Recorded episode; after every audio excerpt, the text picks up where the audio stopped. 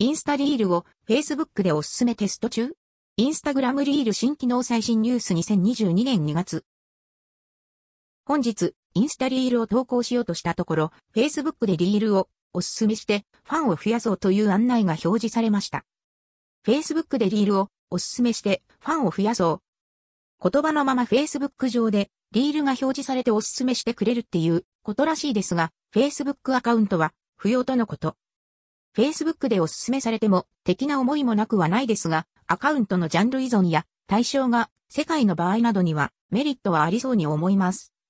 インスタグラムヘルプ、私のインスタグラムのリールが Facebook でおすすめれているのはなぜですか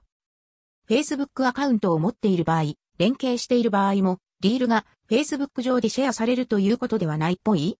インスタリールを Facebook でおすすめを使う方法は？やり方は？ヘルプにも記載がありますが現在一部ユーザーでテスト中のようです。